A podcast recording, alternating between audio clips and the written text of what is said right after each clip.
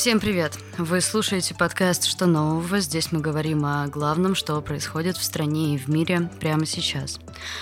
Наступает сентябрь. А для медиа это всегда очень важный момент – Несмотря на то, что повестка не отпускает нас уже 6 месяцев каждый день и больше даже, и мы не ощущаем ни весну, ни лето, осень — это все равно то время, когда информационная волна возрастает, медиа вступают в наиболее активную фазу, люди возвращаются из отпусков, готовы все это читать, воспринимать. Мы решили посмотреть на то, что происходит в медиаполе сейчас — перед этим сентябрем 22 года, потому что мы видим, что многие а, не вернутся из отпуска, медиа в России закрываются поголовно, уезжают, бегут. Как, как в этих всех условиях э, хоть что-то продолжает существовать и что что от этого ждать дальше, мы обсудим сегодня в этом подкасте. Первый человек, с которым мы поговорим, это Сергей Звезда. Он главный редактор ТЖ. А ТЖ, к сожалению, объявили о том, что проект закрывается.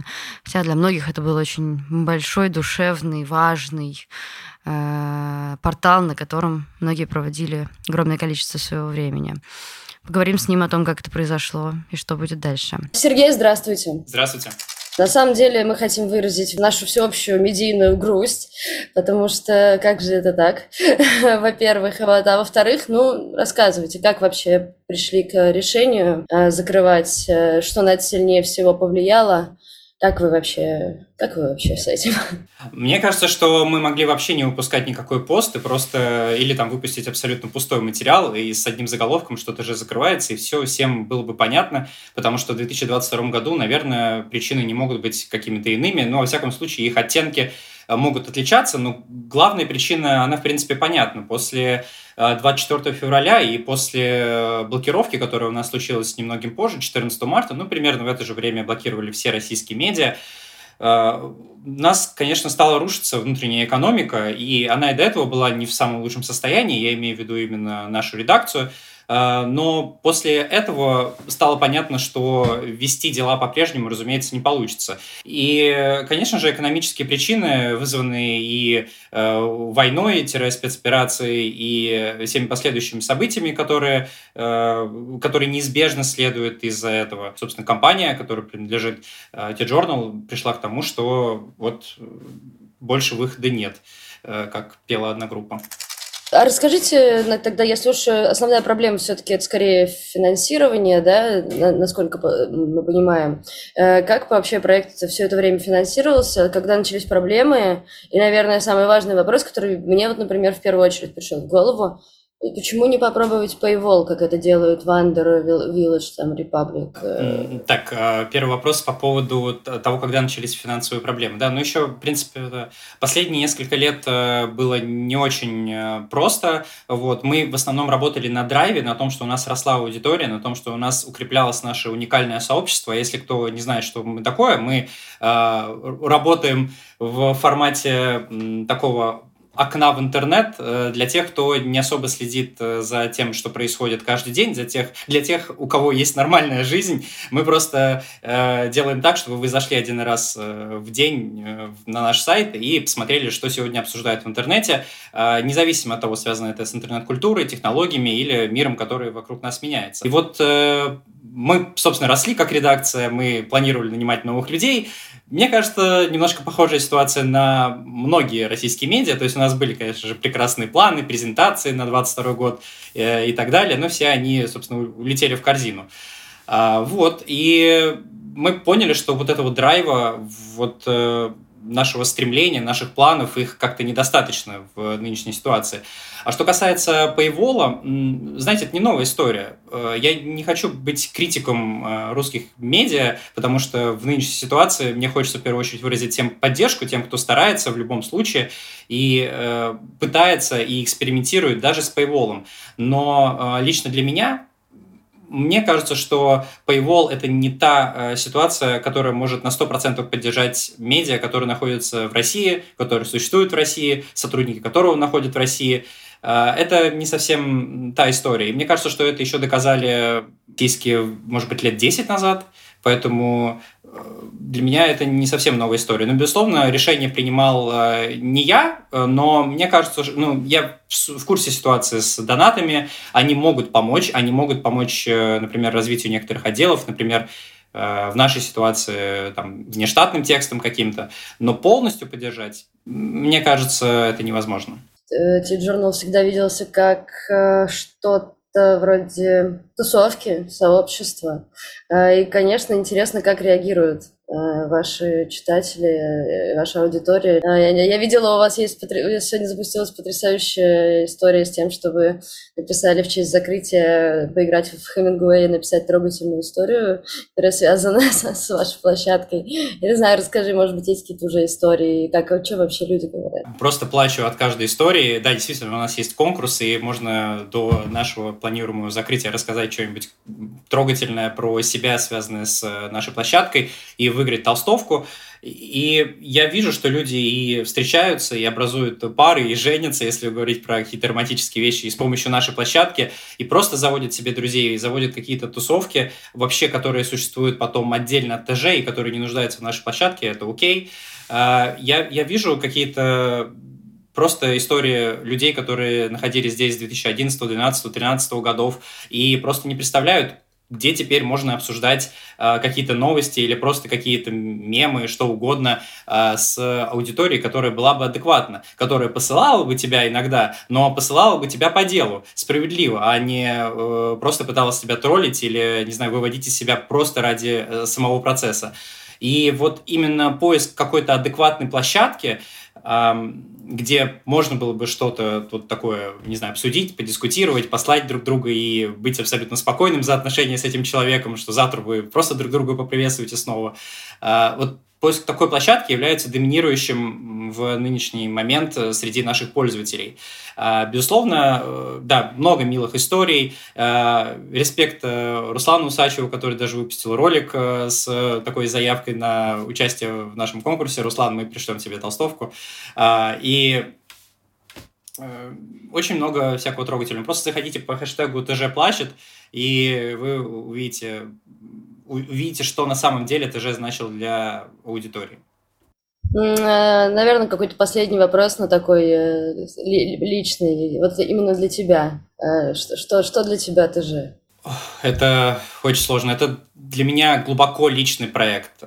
Я 6 лет в ТЖ, три из них был главным редактором, и мне невероятно больно вообще от всего, что происходит. Я получил немало добрых слов от э, людей в индустрии, с которыми я даже лично не знаком, и я, безусловно, передавал эти слова редакции, потому что э, это все не я один человек, далеко не я, это все редакция, и очень многие люди, которые прошли через э, наши жернова, и я, безусловно, благодарен всем, кто меня либо привел в T-Journal, и кто со мной все это время работал, и э, кто боролся вместе с нами за лучшее будущее. И кто знает, что произойдет до 10 сентября. Может быть, произойдет какое-нибудь чудо. И мне бы хотелось бы в него верить.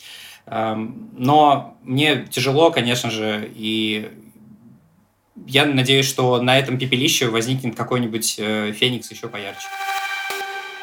Казалось бы, я могла бы сейчас сказать не все так плохо, а, потому что в российском медиапространстве появляются новые проекты. Например, недавно появился проект бывшего руководителя Яндекс Новостей Льва Гершензона, который называется The True Story.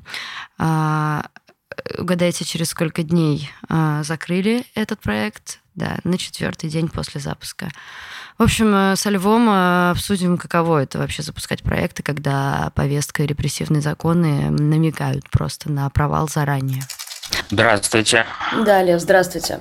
А, расскажите для начала, как э, вообще возникла идея The True Story? Как это пришло в голову? Почему стало понятно, что вам нужно и хочется это делать? В принципе, отсутствие или да, нехватка такого интерфейса, сервиса, который бы тебе рассказывал э, про события и давал бы тебе по каждому событию возможность эм, посмотреть на него с разных сторон или почитать разные интерпретации просто в разных изданиях, там, с разной интонацией, разным языком написанные тексты. Эм, ну, она у меня лично была достаточно давно. Вот, но это все было как-то так тлело в фоне происходило, пока не началась война, и вот с началом войны ну, мне стало понятно, что отсутствие такого ресурса и, и вообще там, разные эм, действия властей по принятию новых законов и просто по закручиванию там гаек и повышению репрессивности э, мер преследования независимой прессы вместе с там, готовностью отдельных компаний легко идти даже против закона, да, навстречу желаниям отдельных чиновников, вот это все вместе, э, вот эту нехватку, отсутствие такого ресурса показало, что это не, не просто что-то тебе не хватает удобного, а что это колоссальная проблема и, и, и отсутствие такого, там, спо, такого канала, такого способа потребления новостной информации там, может являться одной из причин вообще того, что в массовом массовом порядке э, там, десятки миллионов людей могут быть дезинформированы о том, что происходит, могут считать, что там, не знаю, войны нету. Единственный доступный мне э, способ что-то с этим сделать был попытаться инициировать создание такого ресурса. Мне две мысли пришло в голову. Первое – это не кажется ли вам, что э, было довольно рискованно запускаться в такое сложное время? Это первое. А второе, э, оно так, такой, наверное, более общий вопрос, он, он скорее про аудиторию. Есть ощущение, что уже вот полгода, как э, мы живем в информационном аду реально, ну то есть мы просто начиная с первых дней войны, и даже те, кто вообще никак никогда не был связан, мне кажется, с повесткой или не работает с ней, да, люди просто утонули в этом. И э, уже, ну, как бы, уже выходит исследование, согласно которым говорят, что люди устали. И они просто сейчас уже не могут ни читать новости, ни, как бы, им нужно просто даже необходимо, типа, морально себя разгружать и не делать этого. Вот как это, как это соотносится с тем, что вы решаете вдруг раз и запустить э, такой проект? Ну, смотри, давайте сначала с этой усталостью. Вот с новостями... У меня просто был перерыв вот в 10 лет. Я профессионально не занимался новостями. Э, вот. И, но когда я в прошлой жизни эм, тоже руководил новостным проектом, то постоянно, ну не знаю, там каждый месяц или там раз в два месяца кто-нибудь приходил и говорил, а что у вас такие новости плохие, мрачные, да, давайте сделаем хорошие новости, не знаю, какие-нибудь позитивные, конструктивные, давайте сделаем фильтр. Ну, в общем, и понятно, то, что вы сейчас это немножко перекликаетесь с тем, что вы замечаете про эту усталость, ну, что тут скажешь? Эм, у меня немножко там свой взгляд на это. Но новости, они, то есть, конечно, есть там понятие infotainment а, и понятно, что там, когда люди говорят, что у них необходимость, и у многих людей, у меня тоже там, узнать новости, это часто такой тоже способ развлечения, типа давайте мне, как там люди листают какую-нибудь ленту в соцсетях, дайте мне тоже новости, что, что, что, еще что новое, еще что-нибудь новенькое, ну как бы никакой жизненной необходимости в этом нету. Это есть. Но, с другой стороны, там есть всякие, не знаю, поговорки английские, что э, no news или good news is, no news is good news, то есть как бы хороших новостей нету. Хорошие новости, отсутствие новостей – это хорошая новость. То есть новость по умолчанию, это, конечно, могут быть исключения, но это когда что-то происходит, а что значит что-то происходит, значит происходит какое-то ЧП, ну, в смысле, происходит какое-то происшествие, что-нибудь, вот. И, конечно, когда говорят там про усталость от э, новостного вот этого потока, это понятно, что люди вот устают от этого, они хотят вообще без новостей, а без новостей, значит, все хорошо, ничего не происходит. Вот. Я считаю, что знать э, полезнее, важнее, жизненно необходимо, чем не знать, вот. И, ну, поэтому мы это делаем. Я считаю, что это просто очень, очень, очень важно.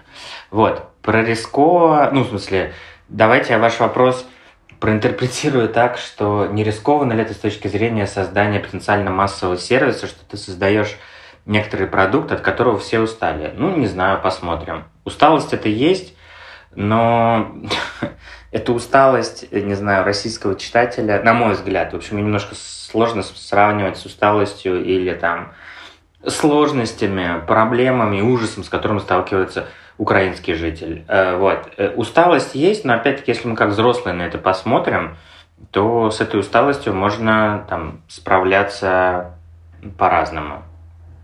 Например, э, ну, можно что-то, можно отгородиться от того, что тебя раздражает, а можно попытаться это как-то решить. Э, вот, да, сделать так, чтобы эта действительность, она больше соответствовала эм, ну, вот, тому, что ты считаешь нормальным. Вот для этого, для этой второй линии поведения, опять-таки, мне кажется, что максимально адекватное информирование или вот возможность узнать э, о том важном, что происходит, да, и возможность, когда для тебя это важно, про каждое событие получить максимально объемное представление, если тебе это нужно, или просто найти источники, которым ты доверяешь, и про это узнать. Э, вот это очень поможет, ну, в том числе, может быть, не напрямую, но вот с этой усталостью тоже побороться. Э, наверное, интересно узнать как-то изнутри, как вообще устроен агрегатор, какие там какие вы использовали СМИ, сколько человек создает этот проект, в общем, как это, как это все изнутри выглядит? Угу. Ну, смотрите, он э, устроен, э, ну, на старте, по крайней мере, достаточно э, стандартным, стандартным образом. Вот для нас основная страница, страница сюжета. Сюжет – это, собственно, вот новостной кластер, да, то есть множество документов, множество текстов из разных источников, э, которые алгоритм счел, ну, то есть мы стараемся попасть, да, что они про одно и то же событие. И дальше вот страница сюжета – на ней есть некоторое представление, то есть там есть выбранный заголовок, один из заголовков, входящих э, в сюжет сообщений. Ну вот алгоритм старается выбирать его, чтобы он был достаточно свежий, если есть какое-то развитие, чтобы этот последний важный поворот не пропустить. В то же время, чтобы он был максимально ядерный, то есть чтобы он содержал максимальное количество важных слов, фактов для, для событий, и в то же время по минимуму содержал что-то такое нишевое и маргинальное. Как бы отличие от того, что мы сейчас делаем, в том, что мы действительно очень сильно много внимания э, уделяем э, представлению, то есть кому как рассказать эту историю, э, как рассказать про это событие, и много внимания уделяем тому, чтобы ссылки были не просто окей, не просто релевантные, а вот именно, как я сказал, если есть первоисточник, если есть какие-то статьи, на которые много, много ссылок других журналистов, мы их обязательно должны выделить. Одна из миссий нашего проекта, ну или там таких больших задач, которые хочется решить, чтобы люди видели, чтобы им было, чтобы технологии помогли им докопаться до первоисточника. То есть, чтобы они поняли, что вот информация новостная, да, она как, как дождь или снег не падает просто с неба, она откуда-то всегда приходит. И часто э, очень важно, да, чтобы как бы самому оценить, насколько это там правдивые факты, насколько они реалистичны, насколько они сомнительны, тебе важно, ну, как в обычной жизни, тебе важно понять, а кто это сказал, откуда мы это знаем.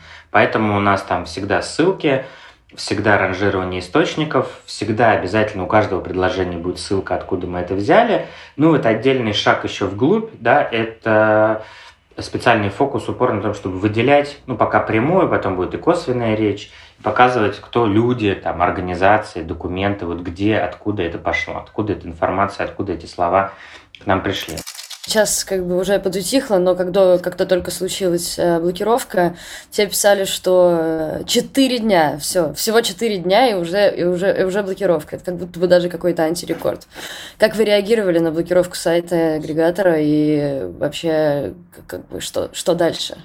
Никакого формального оповещения нас, как, как положено, не было, никаких писем мы не получали, и, в принципе, посмотрим, э, чего с этим решением мы будем делать дальше, но э, содержательно понятно, что, конечно, мы были готовы, то есть, конечно, мы ждали, что это произойдет. Э, честно говоря, хоть я и написал, что вот нам дали, немножко ироничный был пост, что целых три дня поработать и что дело в августе в отпусках. Честно говоря, конечно, я думал, это не, это не принципиально, но я думал, что я не ожидал такой прыти от эм, надзорных, контролирующих российских органов. Я не, не, не ожидал э, такого эм, даже нервного страха от того, что наш ресурс да, в бета-версии полностью волонтерский, э, значит, вот такой запущенный, что он, вот эта бета-версия три дня такой шухер наведет и настолько э, настолько российское государство будет бояться э, того, что какое-то относительно пока небольшое количество людей смогут увидеть ссылки на заблокированные ресурсы рядом с вполне официальными российскими СМИ. Ну а теперь давайте как-то попытаемся обобщить это все и э, копнуть чуть глубже. Мы подумали и решили задаться вопросом, что делать, если вы хотите открыть медиапроект, а, или просто даже если вы журналист в 2022 году. Мы решили поговорить об этом а, с Василием Гатовым, старшим научным сотрудником Анненбергской школы коммуникации Университета Южной Калифорнии. Василий, здравствуйте. Э, здравствуйте. Первый вопрос такой. Какие тенденции война принесла в медиабизнес? Итак, давайте попробуем сначала сказать очень общие вещи. Э, первое, что, конечно, э, начало войны э, и обрушившиеся на Россию первичные, вторичные и третичные санкции в виде ухода значительного числа иностранных компаний с рынка – окончательного вытеснения иностранных э, партнеров в издательском бизнесе. И э, фактический переход э, рекламных агентств, работавших в России иностранных, под э, контроль э, не просто как бы российских партнеров, но людей глубоко лояльных Кремлю э, из-за того, что они очень боятся – то, что называется медиарынком, ликвидировал окончательно и бесповоротно. А, вот тот медиарынок, который существовал до 24 февраля 2022 года, надо признать, что как бы он не существует, его просто нет. И опять же, как я сказал, несмотря на остающиеся какие-то рудименты в виде наличия рекламы, э, инфраструктуры, как бы продаж рекламы и прочее, э, это э, просто живой труп медиарынка, которому ну, как предстоит разложиться до конца, как я понимаю. В России Вандер, Republic, Village ввели подписную модель. Поможет ли это, насколько эта схема выживаема и станет ли это сейчас масштабным явлением или единственным спасением? А, ну, вы знаете, я бы так сказал. Э, парадоксальным образом в той ситуации, в которой оказались э, оставшиеся в России, э, предположим, там, лайфстайл медиа, у них могут быть некоторые шансы на такое выживание сквозь это время. Да? А, почему? Потому что, а, с одной стороны, э, другие э, платные или рекламные медиа, которые присутствовали на рынке, они вынуждены уйти или были закрыты. А, соответственно, часть бюджетов, которые в, направляются рекламщиками ну, на продвинутую или Э, высоко доходную, высокообразованную аудиторию, оно все равно должно находить себе место где-то. Э, поэтому, поэтому, возможно, э, эксперимент, который сделали Lifestyle Media, может принести им какой-то успех. Я, я сразу могу сказать, я не думаю, что он будет масштабным. Да, как бы. То есть, может быть, они смогут выжить в такой форме, но это не факт, что Э, они будут процветать и радоваться жизни. Наверное, уже пора говорить о том, что сейчас все закрывается или блокируется. Э, кто теперь заполнит медиапространство в России? Ну, хороший вопрос, потому что он хороший и сложный одновременно, потому что э, в медиакоммуникациях есть такой принцип, э, что святое место пусто не бывает. Да? Как бы, если аудитория уже существует, то кто-то ее окучивает, подхватывает, дает ей э, как бы замещающий продукт и так далее.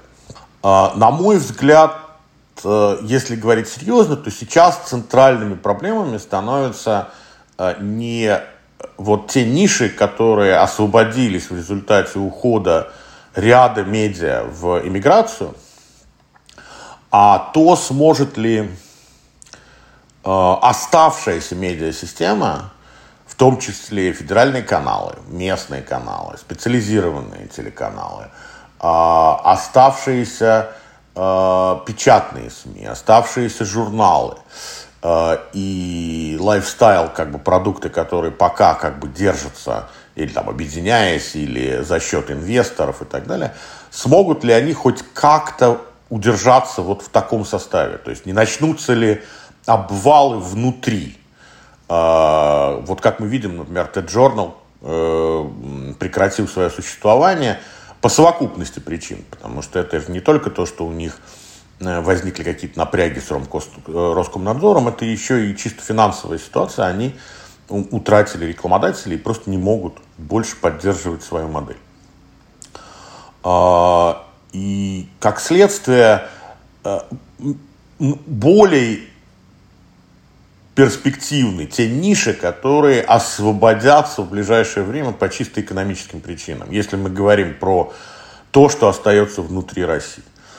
А, поэтому, скажем, с аналитической точки зрения, эти ниши более интересны, чем ниша «Новой газеты» или ниша «Медузы» или ниша э, «Эхо Москвы». Хотя я говорю о российском медиарынке как о живом трупе, но все-таки он живой в том смысле, что на нем есть какое-то движение. Простите за наивный вопрос. Может быть, у вас есть совет для журналистов, которые продолжают работать в России, для людей, которые работают в медиа в России?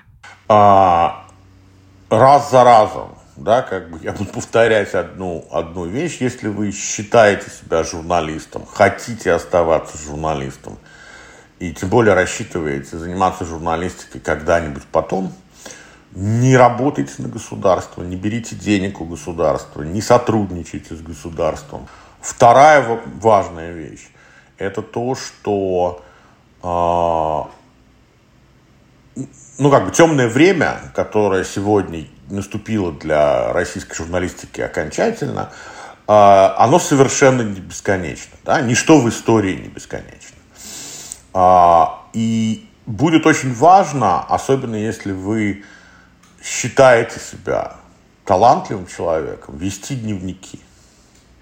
Ведите дневники, записывайте ваши ощущения, даже самые бытовые, даже самые маленькие. А, и там третий совет, пожалуй, не пускайте отчаяния в себя.